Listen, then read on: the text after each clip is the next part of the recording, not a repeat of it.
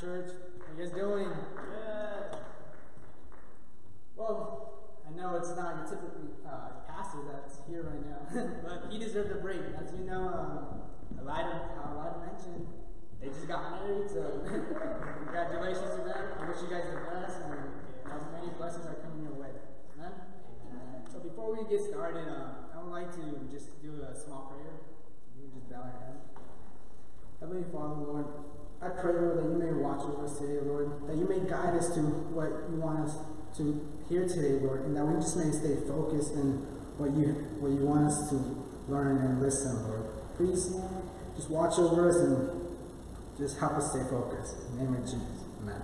Amen. So, before we get started, as you know, uh, we have been in a series in the book of Luke. Right? So, um, so three weeks ago, uh, Pastor Daniel, uh, he taught about a parable of the soil. I don't know how, if you guys all remember, but three weeks ago, this is kind of hard, but which I'll remind you guys a little bit, which this parable was talking about the kingdom of God, which the man uh, planting the seed represents God, and the soil is the message, of, which is the word. The uh, Pastor Daniel taught about listening and persevering the Word of God and not letting anything else keep us from it. No matter if it's uh, life, life's worries, uh, the devil, or the devil trying to steal the Word, or any pleasures of life. You know, we have to stick uh, to the Word and stay and listen, as you know, because it is it is hard sometimes to stay focused and but as Pastor Daniel taught, we have to persevere and listen. Amen. Yeah. So this was Jesus. Uh, Jesus was trying to tell uh, his people about his kingdom. so, we're going to be looking into another parable today, which is the prodigal son, uh, which is in Luke 15. But before we get into the to this, to this parable, I just want to teach a little bit about what is a parable and what is the prodigal. For, and I know many of us maybe know what it is, but for those new people that don't know, it's always nice to uh, have a refresh memory, right? Amen. So, what is a parable? Uh, parable is a simple story used to illustrate a moral or spiritual lesson, as told by Jesus in the gospel. And this I found in Google, so if you guys don't, if you guys ever want to find anything, just type it in. Google has all the Google has all the answers. and also, it's a metaphor that Jesus uses so his people can understand, you know, um, his, what he's trying to say. Also, it's also known as it's a message from heaven, which we're going to get into three parables today that Jesus was saying in the in chapter in Luke chapter 15. And now, uh, what is the prodigal? What does a prodigal mean? What does what is this actually mean? So a prodigal is someone that spends money or resource or resources freely and recklessly or wasteful extravagance. Also, this was found in Google. having or also having or giving something on a lavish scale. So, for those that like to spend a lot of money, you're one of those prodigals. but we'll keep moving forward. so, the meaning behind the parables. So, each of these parables shows us different meanings of what God is trying to say to us. Shows us that some show us the unconditional love He has for us. Some show us the, uh, the patience He has for us. Some show us God is a for, uh, forgiving Father. And also, some show us that, that God looks past our flaws, sins that we carry. Amen? Amen. So, why does Jesus use parables? You may ask. So, in Matthew 13, 10, 17, if you guys would like to turn to that one. Whenever you guys are ready, just let me know. It's also, it's also up on the screen. Amen? Amen. So, it starts off. And the disciples came and said to him, why do you speak to them in parables? He answered and said to them, Because it has been given to you to know the mysteries of the kingdom of heaven. But to them it has not been given. For whoever has, to him more will be given, and he will have an abundance. But whoever does not have, even what he has will be taken away from him.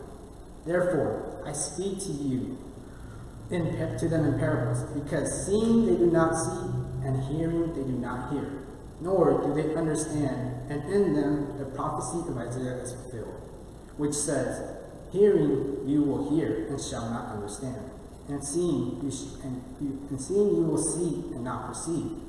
For the hearts of, of this people have grown dull. Their eyes are hard of hearing, and their eyes that have closed. Lest they should see with their eyes and hear with their ears, lest they should understand with their hearts and turn, so that I should heal them. But blessed are, are your eyes, for they see, and your ears, for they hear. For surely I say to you that many prophets and righteous men desire to see what you see, and did not see it, and to hear what you hear, and did not hear it. Amen? So here Jesus spoke in parables to expose the non-believers and those who do believe. Those who didn't believe would just see parables as a weird saying and wonder why Jesus is saying something random. Those who did believe would see that there is a heavenly meaning behind the saying. Jesus says that the people's uh, people's hearts have been callous, which is a which is another word for being insensitive and cruel disregard for others. Par- parables are not something that Jesus said so that we could be confused, but to know the mysteries of the kingdom. Amen. Amen. So in this in this uh, parable, we're gonna in chapter Luke chapter 15, we're gonna be hearing uh, three parables, which talks about the parable of the lost sheep, the lost coin, and which we're gonna be talking about today, the prodigal son. So if we can turn to uh, Luke chapter 15, verse 1. Whenever you guys ready, say that. Amen. So it says, Now the tax collectors and sinners were all gathered gathering around to hear Jesus. But the Pharisees and the teachers of the law muttered, This man welcomes sinners and eats with them. Then Jesus told them in this parable, Suppose one of you has a hundred sheep and loses one of them. Doesn't he leave the 99 in, in the open country and go after the lost sheep until he finds it? And when he finds it, he joyfully puts it on his shoulder and goes home.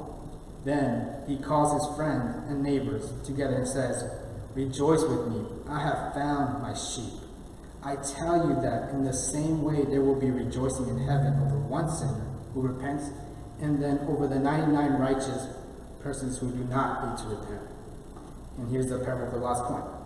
Or suppose a woman has 10 silver coins and loses one doesn't she light a lamp, sweep the house, and search carefully until she finds it? And when she finds it, she calls her friend and neighbors together and says, Rejoice with me, I have found my lost coin. In the same way I tell you, there is rejoicing in the presence of the angels of God over one sinner who repents. Now, uh, verse 11. Jesus continued, There was a man who had two sons. The younger one said to his father, Father, Give me my share of the estate. So he divided his property between them. Not long after that, the, young, the younger son got together all he had, set off for a distant country, and there squandered his wealth in wild living. After he had spent everything, there, there was a severe famine in the whole country, and he began to be in need. So he went and hired himself out to be, to be a citizen of that country, who sent him to his fields to feed pigs. He longed to fill his stomach with the pods of the pigs were eating, but no one gave him anything. When he came to his senses, he said, How many of my father's hired servants have food to spare? And here I am starving to death. I will set out and go back to my father and say to him, Father, I have sinned against heaven and against you. I am no longer worthy to be called your son. Make me like one of your hired servants. So he got up and went to his father. But while he was still a long way off, his father saw him and was filled with compassion for him. He ran to his father, threw his arms around him, and kissed him. The son said to him, Father, I have sinned against heaven and against you. I am no longer worthy to be called your son. But the father said to his servant, Quick, bring, bring the best robe and put it on him. Put a ring on his finger and sandals on his feet. Bring the fattened calf and kill it. Let's have a feast and celebrate. For this son of mine was dead and is alive again, and he was lost and is found. So they began to celebrate. Meanwhile, the older son was in the field. When he came near the house, he heard music and dancing.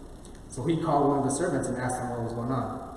Your brother has come, he replied, and your father has killed the fattened calf because he has he has he has him back safe and sound. the older brother came, became angry and refused to go in. So his father went out and pleaded with him. But he answered his father, Look, all these years I've been slaving for you and never disobeyed your orders. Yet you never gave me even a young goat so I could celebrate with my friends. But when this son of yours, who has squandered your property with prostitutes, come home, you kill the fattened calf for him? My son, the father said, You are always with me, and everything I have is yours. But we have to celebrate and be glad because this brother of yours was dead and is alive again. He was lost and is found. Amen? Amen. That was a long reading, but I tell you, each everything has a meaning behind it, and, just pray that you guys uh, listen, open your hearts, and open your ears to what God is trying to tell you guys today. Amen? Amen. So, this, the prodigal son. And so in this chapter of Luke, it mentions three different types of parables that Jesus shares unto his, unto his disciples, the Pharisees, and any other that were around. The, uh, each of these uh, parables holds special guidances that Jesus wants to share with us. Also, prob- uh, probably, also these parables gives us a glimpse of the love that our God has for each one of us. Like in the first parable when Jesus talks about the lost sheep, and he talks about leaving the 99 sheep just to go look for the one that left the herd. Jesus mentions that there is that there will be more joy in heaven over one sinner, over one sinner who repents than over the 99 who just that they think they don't, don't need no repentance. Or in the next parable of the lost coin, where Jesus talks about a woman who has 10 silver coins, but loses one and takes the time to find the other one, and then rejoices when finding the one coin. So these both parables are both trying to paint a picture of having the third parable, of having the third parable where Jesus talks about a father and his two sons. As we go on reading this parable, just take a minute and visualize and focus on this parable. So, why did Jesus start telling these parables onto the Pharisees and others that were among, amongst them? He started telling these because they were criticizing Jesus for eating and dining with sinners. Like they're criticizing him because he's trying to get the word out to sinners, right? We should be striving to send the word out, not keep them away from the sinners, right? Amen. So that is when Jesus stated those two parables. Now we will be looking at the third parable. So off the back, Jesus, uh, this parable was talking about a son, a son who is not asking but demanding to his father to give him his portion of his inheritance. So when do you usually get an inheritance? Usually when someone passes away, right? Right. So, by this young son asking his father to give him his inheritance, he's basically telling him that, that he just that you're dead to me, that all you're good for is, is my, my inheritance that you're going to leave me. So to hear this from a young son, from your young son, I know it must have broken his father's heart. So if you can just imagine the pain his father must have felt to hear this from his own son, it must have been terrible. Because I know, because I me as a father, if my daughter would tell me that, it would probably break my heart, make me cry. but even then, the father didn't even whoop him, which look, would look like the best thing to do, right? For those that whoop their kids. or cast his father, or cast his son out of his house, because so he could learn the lesson. But instead, the father gives him what he wanted. Crazy, right? What kind of father would give him what he wanted? Not give him a whoop. but that's it's just crazy to hear what kind of what kind of father this, this son had. So he ends up giving him his portion of his wealth. What the son, uh, but the how the father so the how the how the father replied to his son took me to um, a scripture in, in Proverbs 16, 1, if you guys would like to turn, or if it's up there.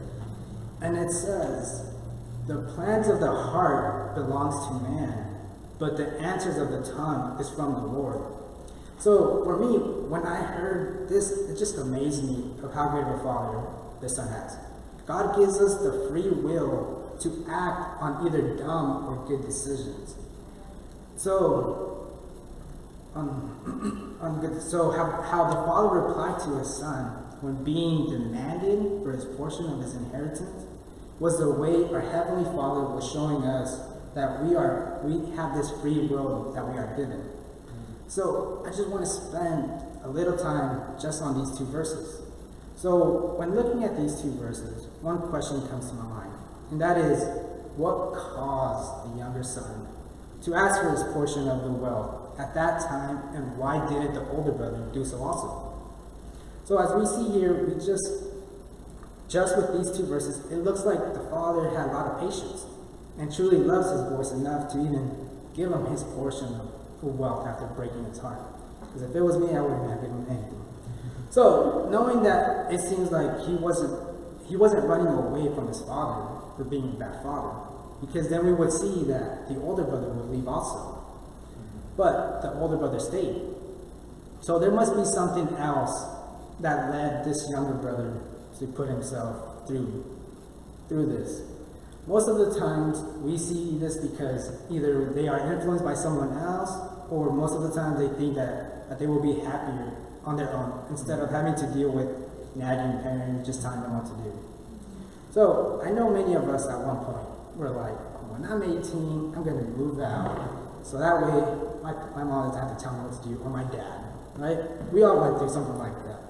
But it's only later on when we see, when we are going through hardship, when we are going through struggles, that we look back and we remember our parents. We're only trying to do what was best for us. Amen? So, as we keep reading in the next verses, we see that the younger son takes his portion of his wealth and takes off to another country. Now, I ask myself, why would the son go somewhere so far from home? It's not like he was running away from his dad, you know. He just wanted his money and blow it off. But what came to my mind was that the son probably didn't want people that he knew see him do stuff that he was going to get criticized for. The Bible tells us that he was spending his money on wild living. You can only imagine how this wild living looks like. Some people spend their money on drugs, like oh, it says, how it says in the Bible, on prostitutes. All this stuff led him to a path where he ended up broke. So, you could, uh, I don't know if you guys have heard the saying, more money, more problems. Who's heard that? I know most of us have heard this, right? So usually this, this saying is, a, is correct, but when you don't have self-restraint, as we've seen time and time again on people who end up winning lotteries, most of them end up in a position where they have either lost all their money or end up just broke, right? So according to the National Endowment for Financial Education, about 70% of people go bankrupt within a few years. Not 30%, not 20%, not 50%, but 70%. That's a pretty high number, right? So imagine all those people want, that won hundreds of millions of dollars and they end up broke. So that's where the self-assurance would have come in handy, right? so, but you don't have to be a lottery winner.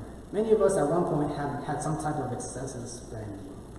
For me, I know one time I had $10,000 and at a blink of an eye, that money was gone. And I was like, where's all my money? But because I didn't have self-restraint either, I used it on spending, on buying clothes, you know, stuff that I didn't need that, you know, I could have been saving my money for, and etc. You know, sometimes we just got to see what, what we need to buy and be more smart with what we need. Amen? So, but don't get me wrong. It's not, it's not wrong to spend money. But you also need to understand that there, when there's an excessive spending, that's when it becomes a problem. So this younger son went through something like this. Also, he and he also had some. He, he saw all the money he had and spent his money like crazy. He ended up broke. He probably gained a couple so-called friends throughout throughout the way, but those friends knew he didn't have any money. After his friends didn't knew he, that he didn't have any money left, they just abandoned him. As we see in the following verses, there was a severe famine in that whole country, and now he himself began to be in need. So then it talks about that he ended up at a job feeding pigs. Imagine you get it. after being so rich, after having so much money, you end up at a job where you have to feed pigs. That's pretty low, right? from coming from a royal family. Now you end up broke, you end up with nothing, and no friends to even help you. The young son was so in need that the Bible even talks about him wanting to eat the food that was being given to the pigs. It's pretty disgusting, right? but of, he was that hungry that the food of the pigs looked so delicious. but as we see, he didn't. I, I saw I saw a reading where it talks about that even the pigs didn't want to share their his, their food with the with the son. So that's pretty low. that not even the pigs would want to share his food, their food with them. But now I, I ask myself, where are all those friends at, right? Where are all those friends that he spent his money on, all his wealth on? You know, these these so-called friends, they were they were nowhere to be found. So why aren't they there to help him? Who knows?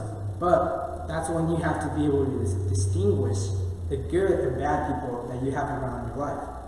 Because it's these very same friends that can cause you to bring you down and spend all your money on dumb stuff and not help you out and actually telling them and telling and trying to keep you in check and like, you know, you're you're kind of spending too much money over here, you know. You should probably save your money. But instead, these friends were like, Yeah, give me some money, let's go spend some money, you know.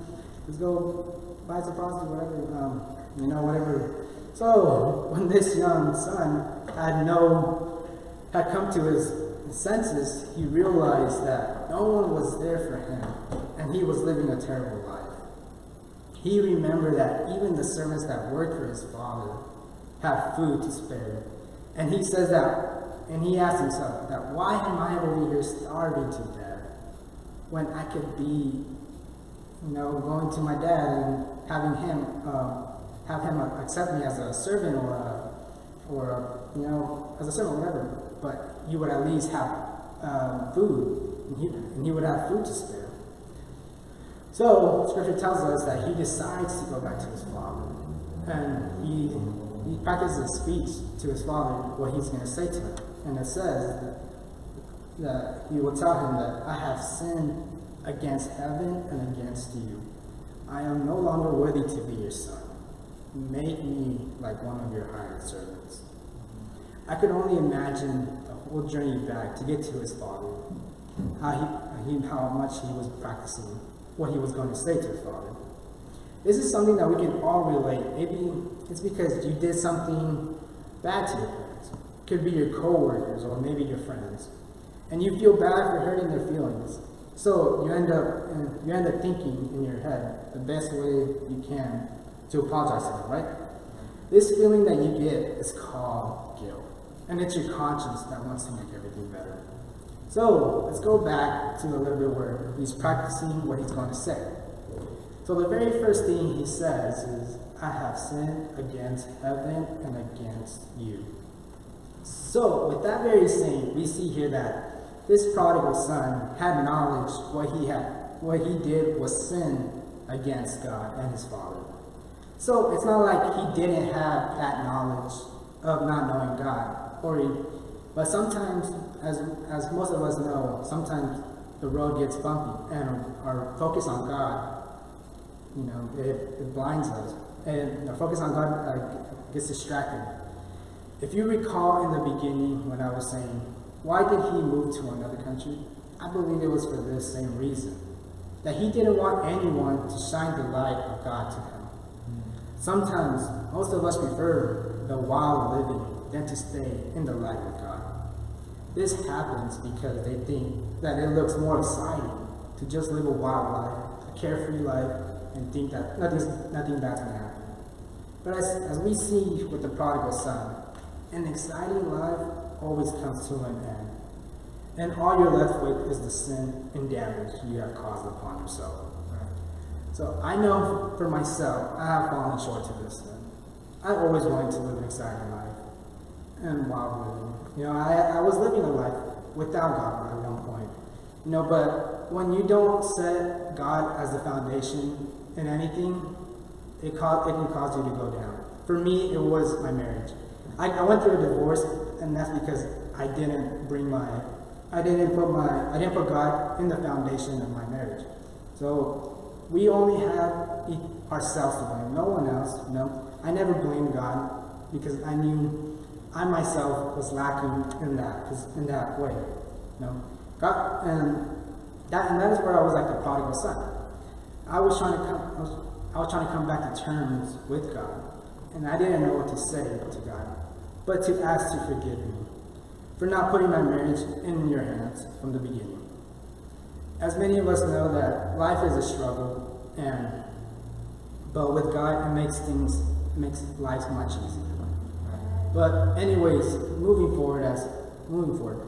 As soon as the father saw him, even through even though from afar, scripture tells us that he was filled with compassion and started running to his son.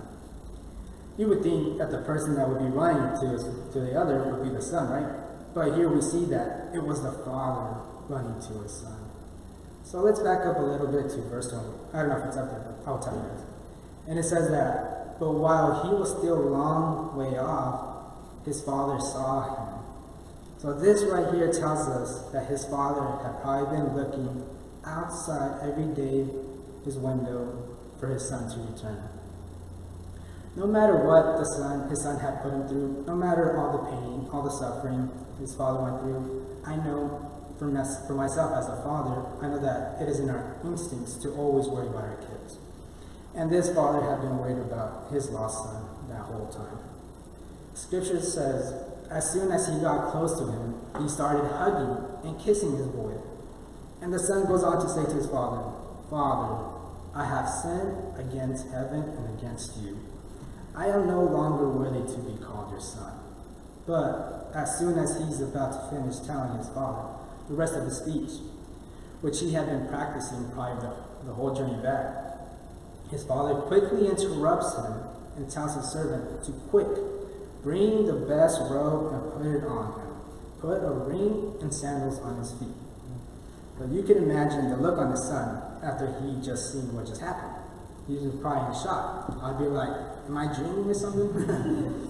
know, I would surely think that when the, my father was running to me, to I sure think that when my father was running to me, it was not to hug or kiss me, but to whoop me, or tell me that I was that what I did was, uh, or tell tell me I told you this was going to happen.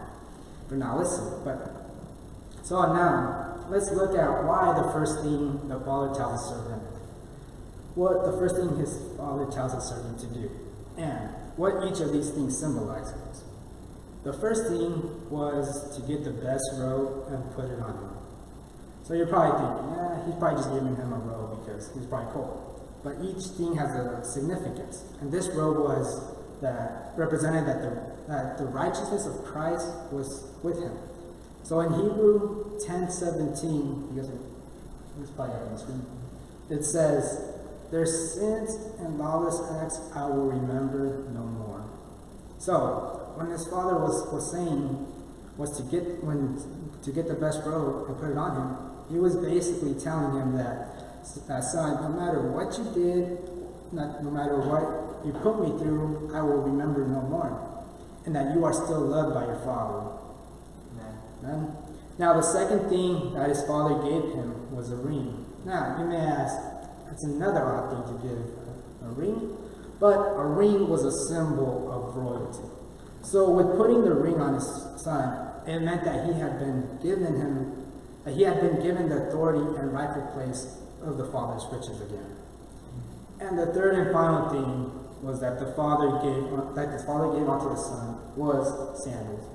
Sandals was one of the things also that separated the rich and the poor back then. so when the prodigal son came back to his father, he noticed that he was barefoot, barefoot. And being barefoot represented that you were either a slave or a servant. So do you remember when the son was giving his speech to his father about how he has sinned against heaven and against on him? I believe that the father already had an idea that his son was going to tell him that to take him back as a slave or a servant. But before he even gets the chance to get that out of his mouth, his father interrupts the speech. And I believe he interrupted it by not giving him the chance to even think or say, to say that, to his father, because to the father, you're not a servant, you're not his slave, you are his son, and he loves you no matter what. So, wearing the sandal symbolizes the entitlement that you have for being the son of the Father. As each, as each of us have the entitlement of being the children of the Most High. Huh? Our Father doesn't care for all the things that you have done to sin against Him. All He cares is for you to find your way back. And understand that what God offers is nothing but love, compassion, and compassion for us. So, if you're feeling lost and think that there is no going back to, for what you have done, just remember that our Father is waiting for you with kisses, hugs, and a full entitlement of what it means to be the son of, or daughters of King of of. So, moving forward, the father of the prodigal son goes on to say to his servants, Bring the fattened calf and kill it, because we're going to party tonight. for, for this son of mine was dead and is alive again. He was lost and is found. So you can just tell how happy this father must have been for his son to be back. Not only has this lost son gained the place back at his father's home, but they rejoice in celebrating, and the son has also felt the forgiveness of the father. But with this celebration of the younger son, scriptures tell us that the older son was angry that he didn't. He was so angry that he didn't want to go in to celebrate with his, with his young brother. You know? So then it says that scripture tells us that his father then goes outside to plead to him to join. So here we've seen the father and how just amazing he is. He, he's so passionate, he's so uh, patient with everyone.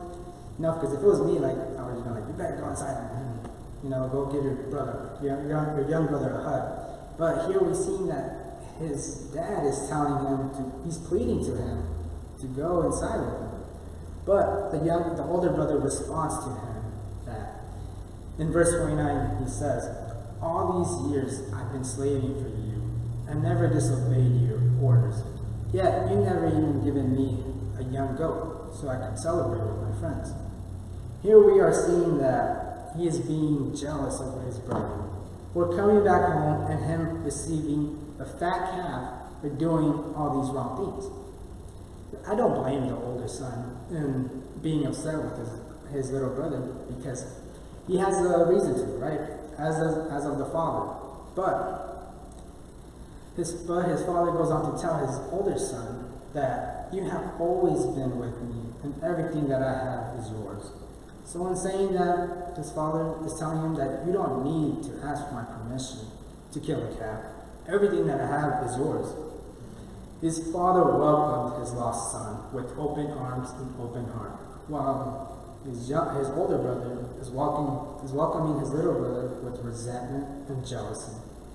So in James 3.14, it says, But if you have a bitter jealousy and selfish ambition in your hearts, do not boast and be false to the truth. Here James was trying to tell us, to tell his readers that often people who think that are better than others focus on picking the plank of someone else's eye instead of first picking their own plank out. So the older brother has so much jealousy and anger towards the younger brother that it was covering up the most important thing, and that was that his little brother was home and not lost in that darkness. So, uh, so ask yourself, which brother ended up doing the will of God? The one who lived the wild life, but then asked for forgiveness with a sincere heart? Or the older brother that ended up listening to his father and stayed home, but ended up with a jealousy heart?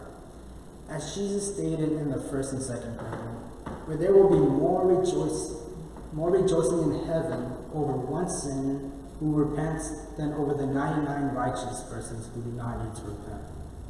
We are all called to follow Jesus, but as I mentioned before, life is a struggle. And I'm not saying to keep on living a life, a wild life, but what I am saying is that no matter what you, your past looks like, no matter if you're still living a rebellious life, just remember that your Heavenly Father is waiting for you and with open arms and an open heart.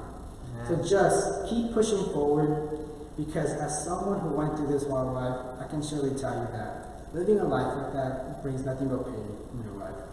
So just remember that you are loved by a loving and compassionate Father. Amen? Amen. We can just bow our heads and pray. Heavenly Father, Lord, thank you for this word that you have brought to, to us today. I pray that we may always remember that you are with us, Lord, and that, that you will always um, that you always always be there for us.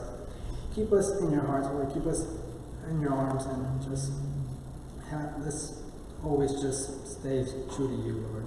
In the name of Jesus. Amen. Amen.